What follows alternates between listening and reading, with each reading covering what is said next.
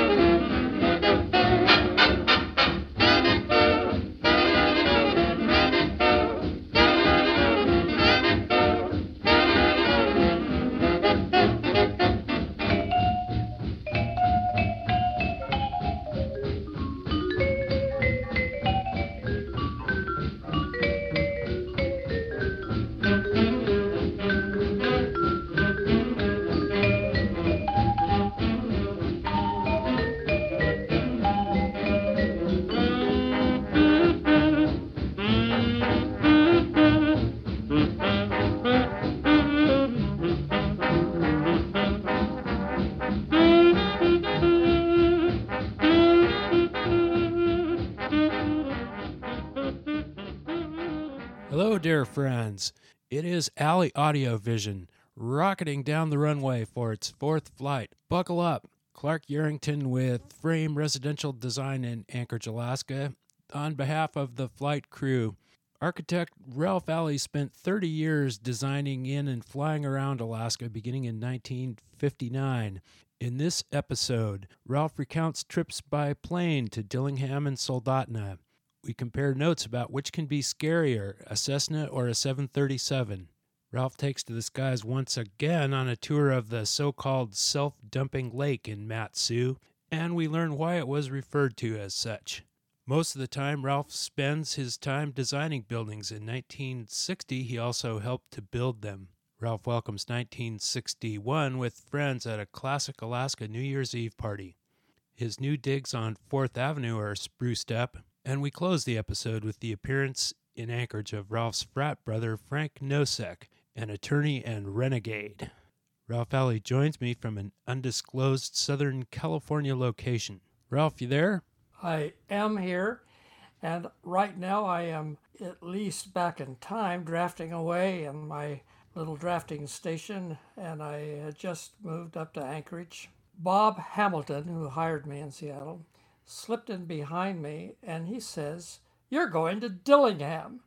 Well, I had no idea what Dillingham was, and he never liked to stick around and explain things, but he says, I fixed it up with Bill, and he says, Everything's set. You're going to go tomorrow, and you got to be ready here at the office at 6.30. You got to have boots on because we're going where the mud's high. and so I said, Okay, I'll be there. And I was. And we went out to actually Gordon's dad's airways out at Merrill Field and got in this little four seater plane. And it was Bob and his wife Betty and the pilot from uh, the airways and myself. We took off directly west across the inlet right into those beautiful, gorgeous mountains across the way that I call Ice Cream Cake Mountains. And once we were there, we kind of slipped into this large canyon. It's a pass that goes to the other side of those mountains. And Bob's wife is scared to death of that pass because she says the wings will touch the sides. Well, they don't really come near it, but it sure feels like it when you're in there. And she was just biting her nails, and we made it through in good stead. And on the other side, you come to this great area where Lake Eklutna and, and the Valley of the 10,000 Smokes and all of that is out there. And we flew by a lot of that over to the top of the peninsula that uh, I heard first heard of from my uncle during World War II. He fought out in, out there. We landed at a place called Dillingham. It was mud and it was small the pilot wanted to um, go over the plane and see the fuel is okay. Why Bob went and had a meeting there.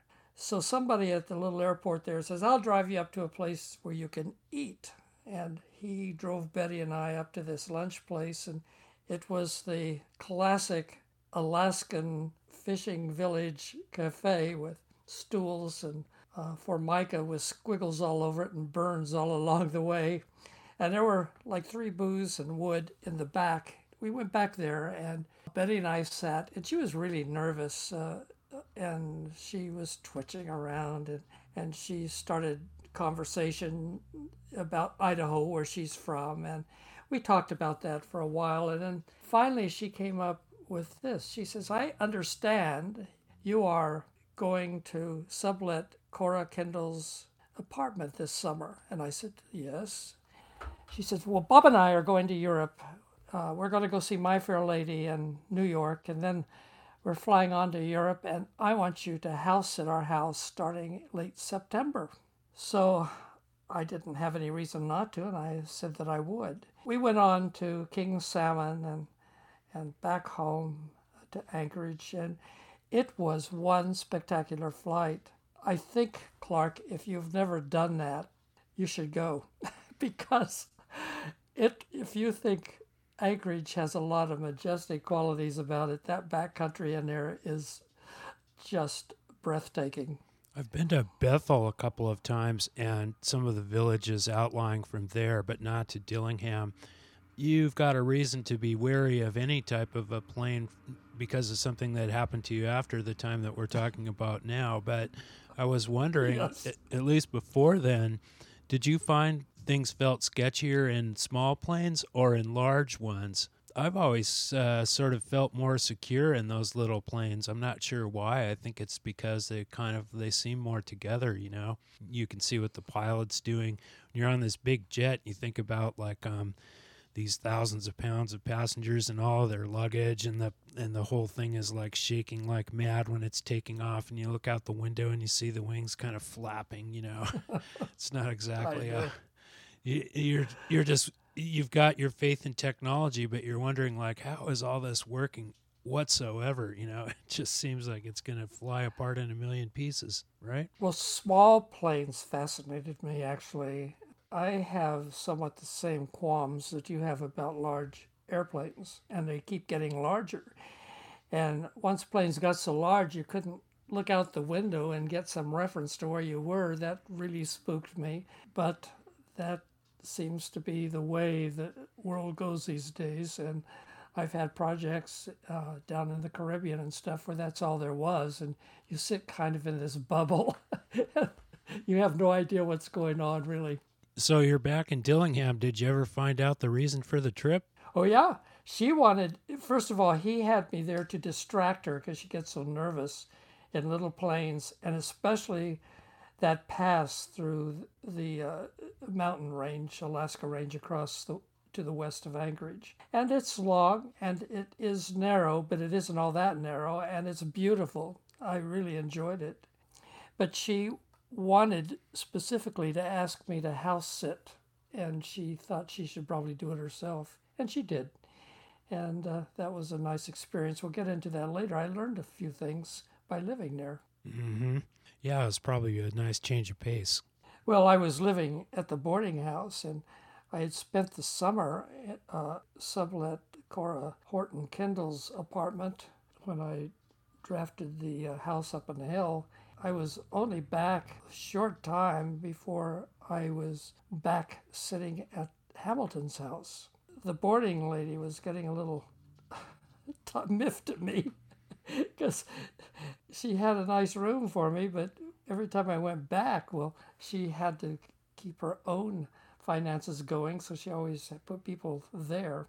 But what happened uh, after I left the boarding house the second time, I moved into Bob and Betty's place. I didn't have a lot to move, of course, but it was a flat roofed, aspiring architect's, lot of glass little house. And it was very well designed. It was in those days, Westchester Flats had this beautiful brook through it uh, and tall trees. It was uh, just a little woods all to myself. And out the back door and the back windows was this creek and had ice on the sides. And it was just a beautiful sound. And I enjoyed having that peace and quiet, and the trees would rustle. And I'm, I'm a loner and I just loved being isolated there. And I had a lot of work to do. I had to finish drafting things. So that's the neighborhood that we would now call Inlet View, I'm guessing. But it was uh, before the Minnesota bypass went through there and before they Yes. created the lagoon by damming up the end of the creek. And so the character of the place was a lot different,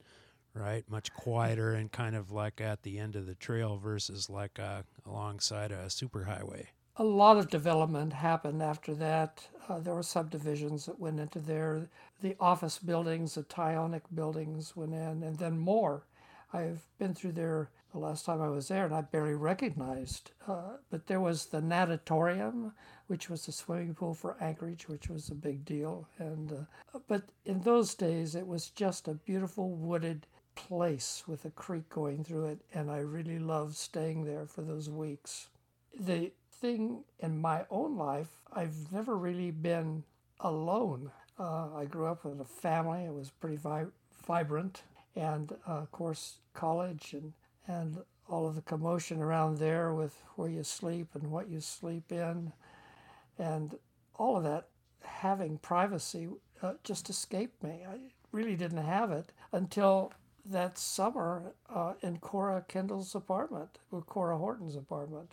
And that was a revelation to me. But having that just specific spot away from elevators, away from neighbors and, and the noises that go on in hallways and apartments, that was a wonderful, wonderful thing. And I really got this idea that maybe all architecture should try to aspire to uh, bring this place for people to uh, have the sanctuary in their life that they could go to and renew and and uh, not be uh, just interrupted with urban noise. It's not. It's nice if you can get it. I'm working um, now on a house that's under construction up there at Stuckagain Heights, and it's still like that there. But that's a relative rarity now. You know, every place else in the flat part of Anchorage, uh, there's just this uh, constant hum. And more than that, you know, there's all kinds of weird sounds. There's these sounds that have been happening that uh, um, nobody can figure out what they are. Even have you heard about that? It's a strange No, story. but like what? Um, there are these sort of sounds that sound like uh, like a really loud, um, sad trombone or something. You know, like a series of kind of um, honking noises, and then uh, sometimes it also has like this excruciating grinding metal on metal sound that accompanies it. And it's been happening for years, and it's a worldwide phenomenon, I guess. You mean it, like it would happen in California too? Yeah, in various places. Some sometimes they're called trumpets in the sky, something like that. But it's uh, been noticing it with increased uh, frequency around Anchorage, and since a lot of people have uh, cell phones or even more serious recording equipment that's being documented more, there's been articles about it. Say the name one more time that's been given it, given So- the phenomenon. It's referred to sometimes as trumpets in the sky. You know, that's Maybe just uh, one Gabriel is blowing his horn. something's going on. But it's kind of strange that it uh, sometimes it's really loud and in the middle of the night, and people are getting a little bit uh, uh, freaked out about it. But you know, not as much as other things that have been happening recently. But uh, Well, we do live in an interesting time, but it's not the first time. And right, I, I think I told you that once before, that, uh, not on the air, but you know, in World War II there was polio, and it just frightened everyone to death. And uh, social distancing, it wasn't called that. That's what happened. Uh, we stayed apart. yeah, definitely. I've uh, been aware of that too. That this uh, isn't the first time that something like this has afflicted uh, humanity. Well, you, you were talking about small planes. I've been in the smallest. I think I told you about Roger Spiker. He we were in college together, and he and I just hit it off right away. He was a year ahead of me, and I'm always surprised when these people that I know and like just happen into Anchorage. But he happened there, and he worked behind me. He was a big, tall, wiry, muscular guy great sense of humor and always enjoyed him. And it seemed so strange to have him there next to me because I had him for several years, at least three, right behind me in uh, college. But he moved there. He was one of these people we couldn't figure out why they moved to Alaska. but he wanted to build a house and uh, himself. And he also owned an airplane, which didn't quite fit anybody's um, idea of why people would be up there. Did he end up uh, staying, or um, was he a short timer? Yes, he, he did stay, and uh, I will get into more of that. But uh, he really did partake of Alaska in, I think, the sense of a lot of people dream about living. But we were, I actually received another commission to do a duplex down in Soldotna, Alaska. He knew by now that uh, I was doing work on the side, and he said to me, Okay, he says, uh, I'll fly you down there. We'll just go down in the evening and spend the night under the plane and come back the next morning when it's light.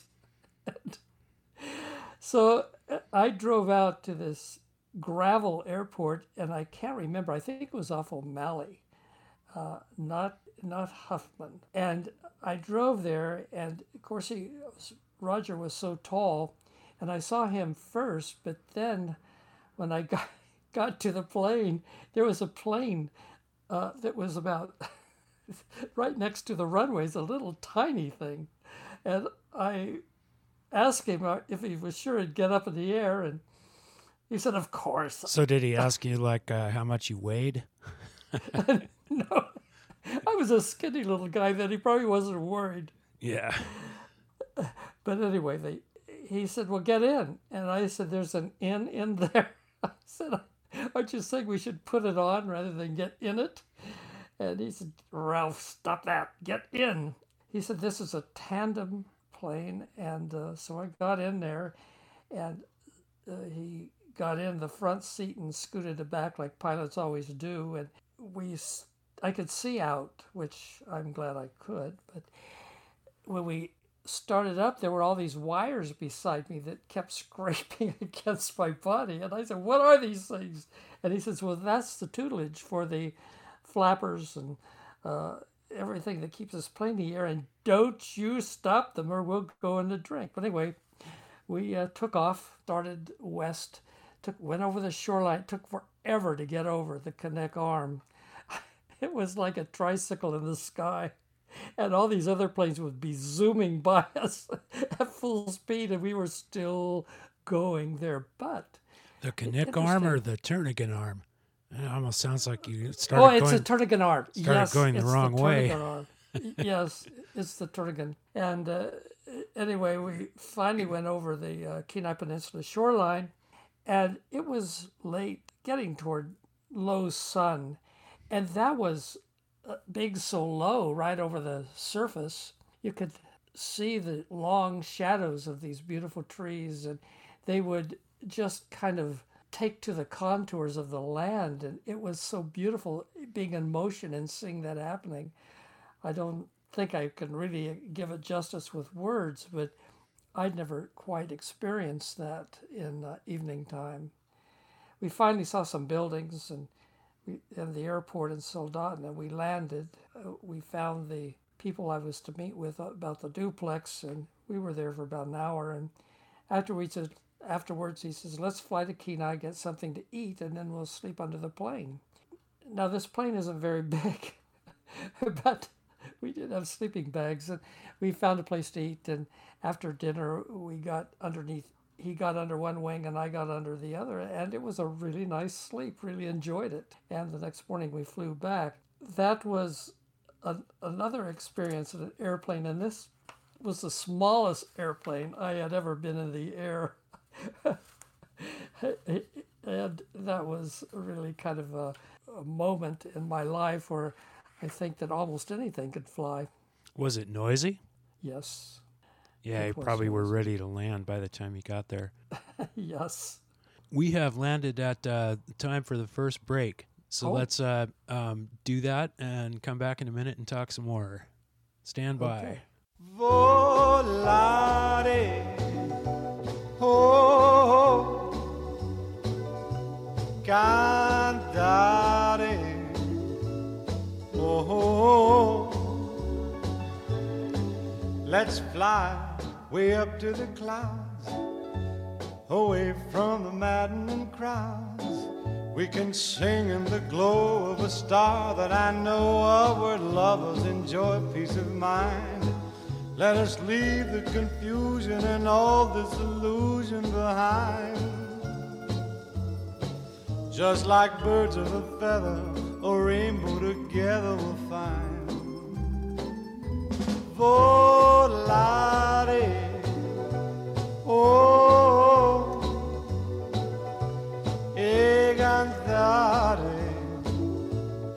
oh. No wonder my happy heart sings. Your love has given me wings. Clark Yarrington flying over the airwaves with you here on Alley Audio Vision. Ralph stays airborne in the next segment with the flight seeing jaunt to Lake George. All right, Ralph, before that break, we were talking about a flight you made in an impossibly small plane to Soldotna with a side trip to Kenai and back to Anchorage. Yeah, it, uh, it's funny all the people that seem to move in and out of Manley and Mayer. Charlie Blumfield one time said one thing about working at Manley and Mayer is you'll meet every architect in the state, and I did. I, there were so many people. I seemed to get some kind of uh, notability in architecture. Dick Mayo is one, and Art Bennell is another. There are some people who didn't stay long that I really enjoyed. Uh, Fred Ostman and Dan Chapman, of course, was an engineer, but uh, he was always in our office because he was Tryck Nyman Hayes' uh, civil engineer rep for some buildings that were done. But I think most colorful one was uh, Lou Welburn. Lou Welburn flew up, and I can't remember where. I think it was like, seems like he was always talking about Wichita, back in Wichita. but he had a lot of experiences, and he was crusty and earthy and very kind. Lou Welburn didn't strike some people there as being civilized enough to be in architecture office, but he was good. He'd had a lot of commercial experience, had been in Las Vegas, had done casinos, and and a good draftsman and knowledgeable, and uh, so he uh, kept on. Uh, Chuck Kendall, who was associate, uh, told me to just watch out. One day he'll just disappear and never be there. And I said, No, I won't. He, he seems like a nice fellow. And he said, You just wait. But anyway, one day, I, I think last time I explained to you that Yvonne Esbenson took over the first secretary's position there, and she became uh, Wally Hickel's executive secretary for 47 years. And she and I became friends then, and we still are friends. She came to me one day in the office and said, Don't ask why, but would you go and pay $55? And I said, Well, what? What is it? She wouldn't tell me because. So anyway, she says, "Well, Fred and I are both going." So I looked at this Fred Ostman, who was a great big, tall. He was six five actually, and just as wry a personality as you'd ever meet. He had a repertoire of cynicism that was beyond belief and very funny. But he finally looked at me and he says, We're going to go look at the Lake George Classic as it empties. I said, Oh, good. He said, You're going to do this in a plane? He says, That's the only way to see it. And I said, Well, who's the pilot? And he said to me, Lou Welburn. what? That's always the important question, isn't it? Yes.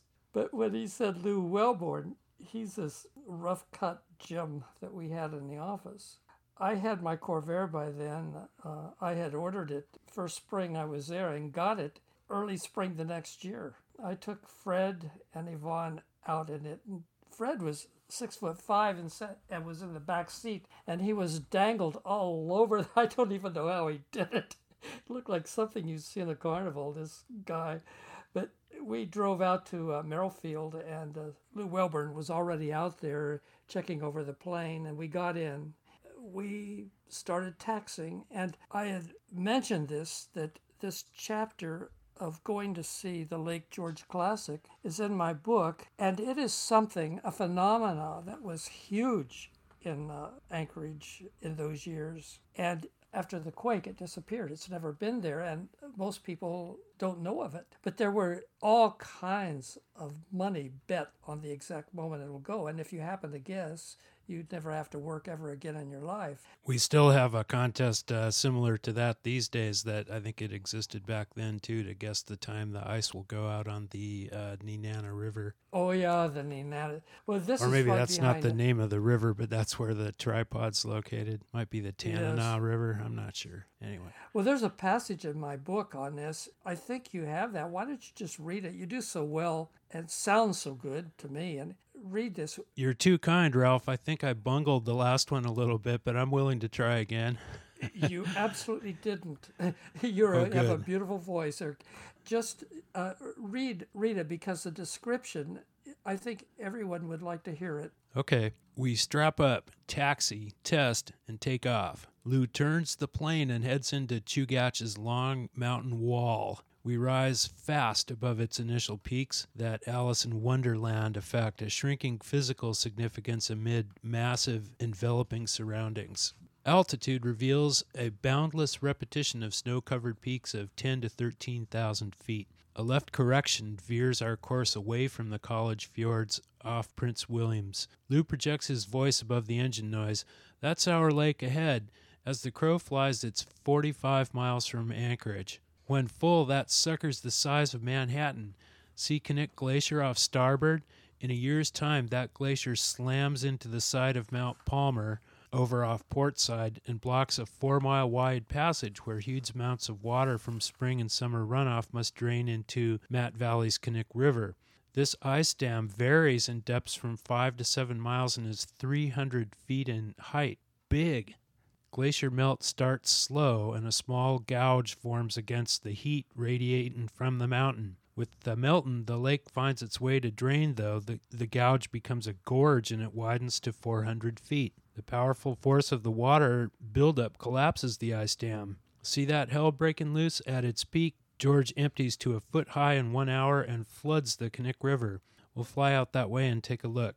Driving back from Merrill, Yvonne and Fred talk excitedly, interrupting one another about the flight. Tall Fred is dangled and entangled all over, coping with my coupe's back seat. Raising my own voice to cut through the chat, what's in your head? What are your thoughts about Lake George's spectacle? From Fred's repertoire of snide comes that I paid $55 to watch a giant toilet bowl flush. that was Fred Ostman. But that was a busy summer. I, I had cautioned them that I had the state boards coming up and I was going to take them. And I asked what would happen to my $55 if the um, Lake George happens to uh, empty at that time. And Fred looked down his nose and said, It doesn't care about your state boards. that was just the way he is about everything. Yeah, well, I mean, it's it probably was better entertainment than a lot of other uh, choices at, of the time, right? Yes. That anyway, I was studying away in the apartment right after that, and uh, phone rings, and it was uh, Cora Horton, and she says, "Millie and I are going to go see Eisenhower," and I said, "Eisenhower, are you going to D.C.?" And, and she says, "No, he's going to be in town. He's coming." Uh, down Fifth Avenue. I said, Well, when? She says, Well, this afternoon, June 12th what time? And blah blah blah this all anyway i said well i am studying. And she says well you've got to come. Millie and i are going to take you out to dinner afterwards. And of course that, that was always music to my ears to have nice cooked food. And so I went and we parked actually in the parking lot at the uh, uh, boarding house because uh, and stood in front of uh, the Furriers, uh, which was a big log cabin and uh, just one of the places that Eisenhower wanted to see. So we stood out there and they had this four door open Lincoln convertible. It wasn't the one that Kennedy was assassinated in. His is a later model way up the street, you could see Eisenhower with his arms stretched out like the Christ the Redeemer on uh, Mount Corcovado in Brazil, and, and and how he stood that way for so long, I'll never know. It was amazing. He must have been fixed to the floor with braces going clear up his legs or somewhere. It was amazing to see. But they, I, it, I mean, the amazing part is how fast they went. It was uh, there was film of that, and it just he just whipped by. it was perfectly composed, looking back and forth at everybody with his arms waving and stuff. I, I don't know how he did it, but he did, and it was fun seeing Eisenhower. And I am not prone to get uh, all excited over that kind of thing, but I will say that I liked Ike in those days. And it was just fun seeing a president. And I had seen uh, Harry Truman in Spokane, Washington when I was in high school, and, uh, and Bess and Margaret, his daughter. And that was always kind of a thing that has stood out in my mind, even though I don't pine away to do that, but it was fun seeing Eisenhower. And anyway, I was uh, after I was studying for the exams at that time, uh, Roger Spiker bought land up in the hills next to the up by the six-sided house, five acres, and asked me if well I got to back up. The guy I met on the boat trip on Valdez had asked me to do his house and if I would do his daylight basement. And I had already made the contract. I had designed it, and uh, he wanted to put it in the ground that summer. And he made a deal with Roger. They both were pilots. They both knew each other by now. Uh, if he would help him build it, and so Roger asked me if I would help them build it too. And uh, I said yes. So after work, we would head off to the hills and work most of the night because it's light. I learned some really great things about construction that I never knew about, how uh, different elements go together and how they're fixed and why they're fixed and how you what you fix them with. And I learned how heavy cement bags are and how heavy water is a gallon. And I all those things have come in really handy later in life. But it was a summer that was hands on, but my hands were absolutely raw. And I was trying to draft in the office one day, and Mayer, who is not as judicious as Mayer was, or Manley was, Mayer came up, grabbed my hands, turned them over, and he says, What's going on here? And I said, well, try to say something to, to justify it. I said, well, I've been trying to learn things that would help me be, be better used to you here in the office. And he, he wasn't buying it. He says, by damn, if you're going, I don't care what you do after hours. He says, I'm not going to get into that. But he says, when you are here, you've got to be at your best and you've got to be able to produce, produce, produce and Roger Spiker was right behind me, and he always wore these little. He was tall and lean, but he always had these little drafting aprons with little pockets in the front. You may have known people who wore those things. Yeah, my but dad, it, for one. Your dad, yes. and he took his little hands, which were equally as bad as mine, and tucked them in his fore pockets and just kind of skedaddled. I saw he wasn't sticking around to be reprimanded whatsoever. I had to take the heat. But sounds like all you guys really needed was uh, you know some some good lotion or maybe some gloves to wear while you were like uh, doing the concrete work. Oh, probably. We were lifting concrete blocks. Those weigh 16 pounds apiece, by the way, 8 by 8 by 16. I was I by the when we began, they were a lot heavier than when we ended. I put on a little muscle in those days that summer. Yeah, I had a little bit of a taste of work like that myself. About uh, in '81, I think it was. I was working for the summer doing uh, labor at that condo project, the same one where I think both you and my dad worked there in different incarnations of it on the design of the buildings. Oh, Woodside but, East. Yeah, so I was working at Woodside East there, and the first week that I was there, like in May, I think, and and we spent like uh, six days straight, 12 hours a day, and we were kind of like backfilling um, garage foundations by hand. So we, so we had wheelbarrows and these uh, short handled shovels, and we were shoveling rocks back into the foundation, you know? Oh my God. and I swear, like at the end of the sixth day, I went home and uh, crashed, and I woke up in the morning and I couldn't straighten out my fingers. They were still like curled up from holding the shovel. that was nuts. I had some periods like that during that summer if I could unbend myself. Uh, it was well worth it because a lot of the hands on education I had has been useful. Yeah, no doubt you were um, paying attention. And um, I've heard that critique about architects a lot that they should all have to go into the field, learn how things are actually built. You know, I think the criticism's often overblown, but at the same time, like, uh, it wouldn't hurt anything, huh, to know a little bit more? Well, no one, by looking at me, ever expected that I knew construction like that. and it was fun being able to just spit out stuff right off the top of my head when they started in on me. Yeah, as often- as as they did. would.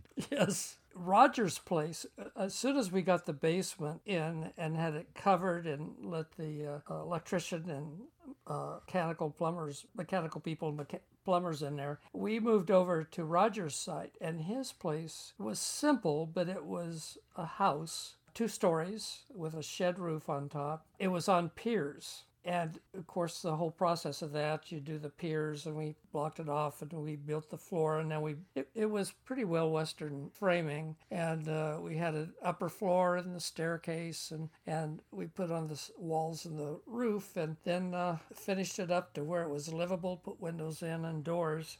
And that was pretty exciting and it went fast. Roger may have been a lot like your dad. He taking the sizes of materials and there was very little waste. Everything was based on the 4x8 uh, model and it, it was quite an interesting way to build without putting any angles and wanting to have angles. But it was a nice house out there in the middle of the woods. I appreciated having the time on it. Definitely, and that uh, those two experiences then must have, in some ways, informed everything that you did after that. Oh yeah, I I actually uh, the only time I'd ever been around construction, real construction, was in New Mexico, and I was a kid. I was there every day, but I loved it. It kind of whet my appetite for that kind of life. But that was the summer of '60. Winter came in, and uh, December, and guy named Kyle in the office, and he was up there without family, and he had a family, but they weren't there yet. And so I invited him to come up for New Year's festivities in Roger's house. And he, Roger, had three children, and he built this beautiful ice skating rink, not a rink, but a pond you could ice skate on.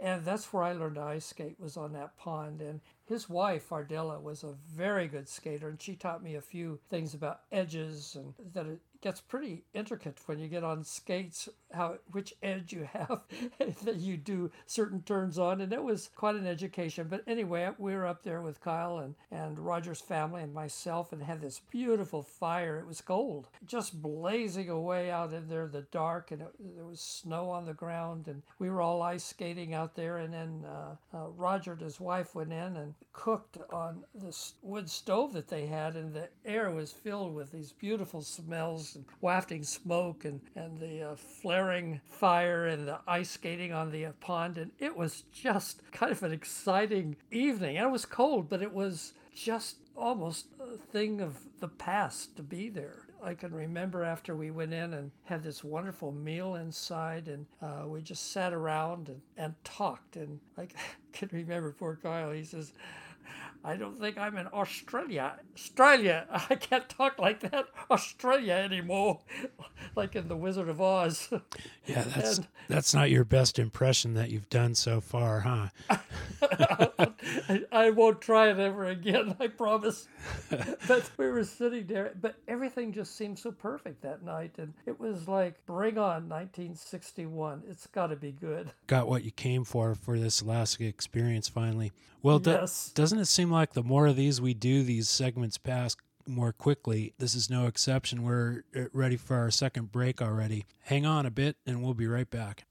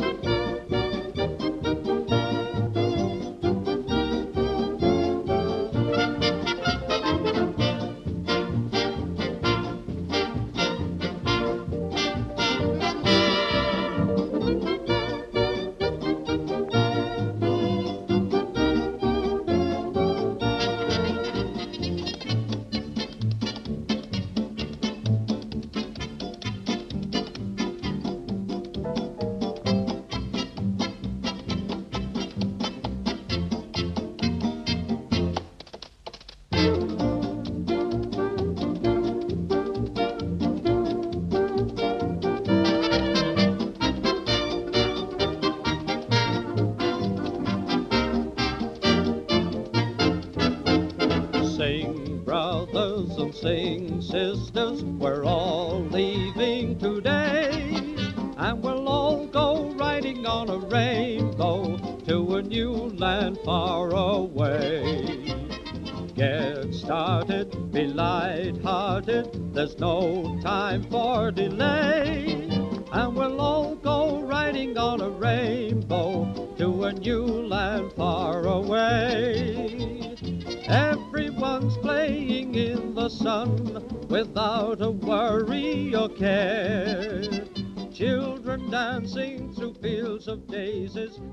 rosebuds in their hair. Coming up, Ralph wills a borrowed truck to stay on the Palmer Highway on his way to, as he finds out later, consign an entertainment center. And this journey on Alley Audio Vision concludes with the appearance of Frank Nosek, another college friend.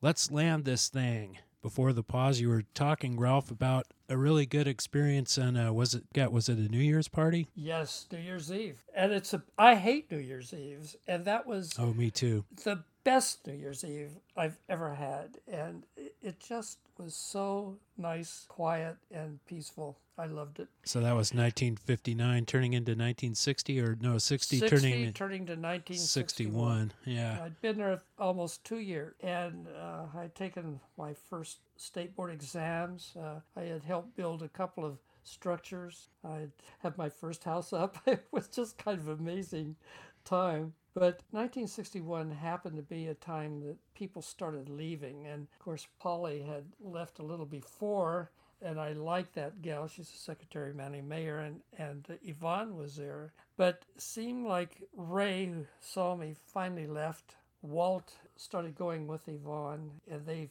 really hit it off well. And Ray moved in with me at the L Street and, and was doing uh, Kickbush's house, actually. And uh, I got a little bit of orientation with that. But time just kept going on and on. And Walt returns, and Ray was sleeping in Walt's room in my apartment in the L Street, and that caused a little trouble. And then Walt and Yvonne break up, and that summer, and Walt leaves, and the Gibboneys, who had Studio One, they leave, and so I took over their apartment, which was over the Cheechako Bar, and I lived there from that year up until right before the earthquake, which was a good thing I moved that time. Yeah, the building uh, went down in the quake. So again, for Yes. Anchorage people, this is not the latter day Cheechako bar that was on Fireweed, but the one that was uh, down at Fourth and E in that really interesting little building. Yeah, well, that was a, an interesting time on Fourth Avenue too, because the uh, Hofbrau, you may or may not have heard of it, was right next door. It had these wonderful roasts turning on spits in the windows, and it was a great place to go. And they had beer and wonderful roast beef, and uh, I used to uh, hang out there quite a bit. I love that place, and you couldn't resist it. If you walked by that store window, you had to go there. But I was sad to see Gibboney's leave because uh, Studio One was kind of a haunt of mine. But they felt it was time to get to warmer climate and uh, get away from stairs, which everything they did had stairs to it. I did have my appointment with the Gibboneys and, and Bob File, who owned that building. Uh, he and his uh, sister Muriel File, and he approved and I moved in, and at last I had my own place without any roommates or anything. Just as soon as I seem to get settled into something, there's always a phone rings or a knock on the door. Which way did your windows uh, look out of that apartment? Oh, I had three sides to that apartment. I Wow. could. Uh, there were several rooms in the. That's one reason I took the apartment because I've never had that in an apartment. But there was a, a it's kitchen, kinda a living unexpected. dining area, a large entryway, a little hall, a big bathroom, a sizable bathroom, and a sizable bedroom and back. And the bedroom and back looked north out at Elmendorf, and the uh, windows out of the bathroom and the living room uh, looked over the top of the Chu- uh, or the lower building out to the Chugach. It was a it was had great light in it, which I love. I think that's one of the tragedies about modern Anchorage is that um, there's been, you know, I think finally they're starting to rethink this and get people living in the original downtown town site again. There have been a couple of uh, large uh, apartment buildings that have been built in in the last couple of years, but for the for a long time there was just fewer and fewer people there all the time. It, you know, until it's probably still the case where there's uh, fewer people living on those blocks than at any time since uh, uh, you know 1920. it's too bad. It's a uh, Well, when I was there, it seemed like there were a lot of a lot of people who haunted that avenue. You'd bump into them everywhere you went, and uh, it, it it was. I I even met some really fine people just passing them every day, going back and forth to work. there's a saying that you can take almost any town and uh, the downtown is still the coolest part of the town, even if it's got some problems. You know, it tends to be true. That that apartment was with the Gibboneys in there was quite plush. They had great furnishings, a lot of books. He was with the Great Books organization there in Anchorage. They had art that they'd collected. Of course, once they got rid of all that stuff, it, it uh, I kept the curtains and the or it wasn't curtains, it was uh, bamboo hangings across the windows. All of that was painted a warm gray. The walls, everything one color, but it was so pretty with their stuff in there, and I kept that and. Uh, I kept their bed because they didn't want to move it to California. It just worked out well. My friend Eddie Lum, the interior designer, he uh, helped me buy some rugs and lamps and things. And uh, when Lou left, I this is gets kind of detailed in my book, but he came to me and asked me uh, if I could use a television set. Well, I didn't have one. He says, I've got all of that. He says, the television, the stereos, the radios, it's all beautiful, uh, a contemporary look. And I said, okay, I'll, I'll, I'll, I'll buy it. So anyway, I he lived in Willow. And he showed me how to get to his place, and it was just snow, slick as could be. And uh, he said, "You've got to have a truck." And of course, Roger heard this, and Roger says to me, "You can borrow my truck." And I said, "Okay." So I drove up to his place on the hill and got his truck. It was green, and he said, "Now be careful." He says, "Whenever you st- step on the brakes, the doors fly open." I said, "Well, thank you." and they- they did. It was kind of amazing thing, but he said, "Just be careful. Just don't slam them down, and they'll stay shut." It was a two door. It wasn't a four door pickup. And anyway, I started out across Eklutna Flats, and it was so slick and snowy. I couldn't believe it. And I had already made the bend toward the dam, the road that goes up to the dam. And I'm not quite sure along where it happened, but uh, there was something that occurred that I had to slam on the brakes, and the doors flew open, and the pickup just started skidding over to the edge. And I thought, I'm going to just die right here. and I, st- and I couldn't stop it. I was doing everything I could. Uh, steering, it didn't help. Stepping on anything didn't help. The doors were open. And I just went, Good God, stop it! And it stopped. I couldn't believe it. I was, I was so amazed. That's the last thing you tried, and the most unlikely uh, thing to have any word. effect, and it worked. Weird. So I got out and I s- shut all the doors. And actually, I could get the car back on the road. Uh, I can't remember how, but I did. And I carefully drove to Willow. I got there, and Welburn was there, and he gave me his stereo and the television set and the whole set. And he had some blankets, and he said, Now, look, he says, this is the receipt for this stuff. He says, I still have payments to go. And I said, Lou, am I buying this or am I stealing stealing this? And he says, That's up to you.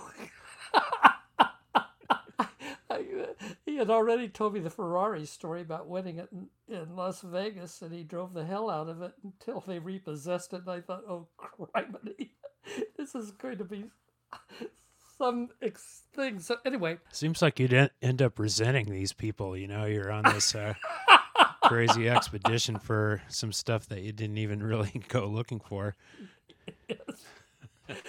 anyway, I finally made it back to Anchorage and got the truck back up to uh, Spikers, and and he helped me with the stuff to my and uh, I I guess I can't remember where it was in the meantime before we got it to my appointment. Maybe I just left it in his uh, pickup, and he brought it into town. But uh, I was in a store where he bought that. And I went in to talk to the manager because I could afford it, afford paying his payments. And so anyway, I got the I I had this big conference conference with him, and you could see through the windows from the street that I was talking to him, and we are going over these papers and stuff, and the loan papers. He got out, we looked at it, and and so I agreed that I would pay the rest of it, and we redid. Uh, Lou off of that and put me on the papers. And I went back to the office, and one of the new guys was named Wendell, and I won't say his last name, but he had yellow, large yellow eyes like an owl. And it was I'm sure his eyelids had been surgically removed because he never blinked, but he saw everything. He knew everything. He, he could glean information off of people like you couldn't believe. And it really was kind of irritating to have someone like that, but he was always watching. I was back at my drafting desk and he says, I saw you through the window on um, Fifth Avenue the other day. And I said, What window was that? And he says, um, Over at the electronics store down the street next to Charles. That was Charles Drugstore in those days. And I said, Well, yeah, I was in there. It says, uh, It looked like you were looking at loan papers. this is how nosy he was. Could read the fine print says, from 20 feet away. He says, Does that have anything to do with Lou Welburn? I don't know. This whole thing, that's just how inner office relationships are. And you just, I, I was never good at handling them, but I know there's great friendships out of there too, but man, on the whole, I would say I'd rather work by myself. Sounds like just uh, sort of standard small town BS, you know. Like uh, yes, I, I, lived in Seattle before Anchorage, and and so like I I thought this place was a horrid backwater when I was first here, you know. And partly for reasons like that, like if people were too much in your uh, business all the time, there was no way to uh, just kind of fade into the background. Well, as much as I needed to when I was still kind of young and you know living at my mom and dad's house, but you know what I mean. Well, one thing in my life, I haven't lived with my mom and dad really since like high school. It's kind of a strange thing that nowadays people still live with their parents uh, at a very late age. And it just didn't happen for me to do that. My dad, of course, died when I was fairly young, and my mother was very independent, and that was just the way life was for me. Don't feel sorry for me, by the way. I I think I benefited from that. Yeah, it's every situation's different, you know so, sometimes it wouldn't be so bad to have uh, multiple generations under one roof. You know, I, I don't know why the Americans like uh, don't like that as much as uh, people from other places. But well, back at the apartment the Gibboneys left and I had leased, I had it pretty well decorated, and I had the television and the stereo. I love music and, and the radio, and it was all really set in there. A white, can't remember what the rug was, but it was white. And Sammy left me that long upholstered cushion with a bolster that he couldn't take back to California. And I had a few odds and ends like that. And I had a table put in there for eating. And there was, I, it was very comfortable for me. And anyway, I was just thinking how wonderful it is. Uh, I could somewhat hear the drum beats down below in the Cheechako bar, but that was okay. And the door started get this knocking just kept going on. I went, said, "What is that?" So I went to the door, and it was Frank Nosek. He and I were in college together. He was a fraternity brother, and I saw him on the street in front of the Matanuska Valley Bank, and I thought, I hope that guy doesn't see me. But later I found out he did see me, and he found out uh, where I lived and who I was and what I was doing, and he says that I could never hide just because I was me. And he came to the door and said he had just been evicted and needed a place to sleep that night, and the guy stayed for two years. I was never in a fraternity myself. I was a GDI, as they call them, but uh, it was from what people told me, you know, that was kind of like something that could follow you around for the rest of your life. Any of these guys who you lived it with during college could uh, come and stay for two years, you know, if if they needed to. well, a fraternity brother and his wife just moved down where I'm living, and they're to be next to my wife and I. So eh, they do kind of part of the deal around. Yes. But anyway, Frank was a big help to me in my life. He's a good attorney, and there are a lot of episodes with him that I can get into maybe in the next time. Uh, Yeah, I think we're going to wrap this one up in the next uh, minute or two. So, summarize, I suppose. well, this summary is living on Fourth Avenue was a, quite a nice thing for me because I got to know a lot of people and go to these venues on Fourth Avenue that were really fun. And the Hofbrau was one. And I can remember one Halloween that Frank and I went in there. It was cold, and he said, We got to get out of this place. It's Halloween, blah, blah, blah. We didn't have coats on. We just went over a couple of doors, and the place was having Oktoberfest and Halloween and you name it. And I met all these people. One of them even became an ABC news correspondent on television who used to live in Anchorage. I'd see him occasionally. I don't see him anymore. I met Alan Merson and Jerry Waite, who was uh, with. Uh, a construction firm there, but Alan Merson was a kid from the East Coast and he wanted me to design his house. Uh, he had bought an Aztec, a two engine plane, so he could commute to the East Coast and back to see his parents on the weekends or whenever he wanted to. And anyway, uh, it, that was just kind of a fun part of this thing. I didn't, he didn't go through with his house, but I did get into some initial uh, designs, and it was way up high, away above all the upper up, upper Huffman lots. It was going to be a neat project, but he did not continue. I don't think he ever built anything there. He died young, actually, and Well, it's really fun to hear about um, that uh, part of Fourth Avenue being a nice place to live. Those same blocks um, are not like that now. It's going to be pretty tough to um, turn that area into a nice place to live again, though I think someday, like uh, somebody will see the vision and make it happen. Well, either this time or next time, and we can start there. Frank is a renegade. He is free form fellow. I was studying for the 1962 exams, again studying, and he it was June 21st, and maybe we can start that at our next. I don't know how much longer we have. Oh, we're running over a little bit, so I think we should like uh, kind of uh, put a cork in this one. But um, yeah, it'll be a good place to start. I can't wait to hear more about the guy. He thought I should learn about life on Lower Fourth, and I went.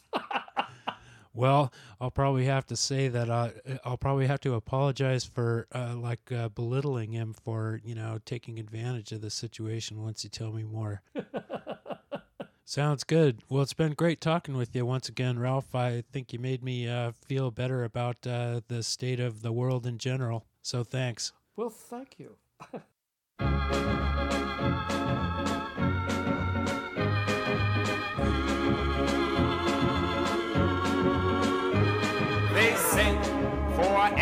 everyone who goes astray. Someone will come and show the way. Yes, I'm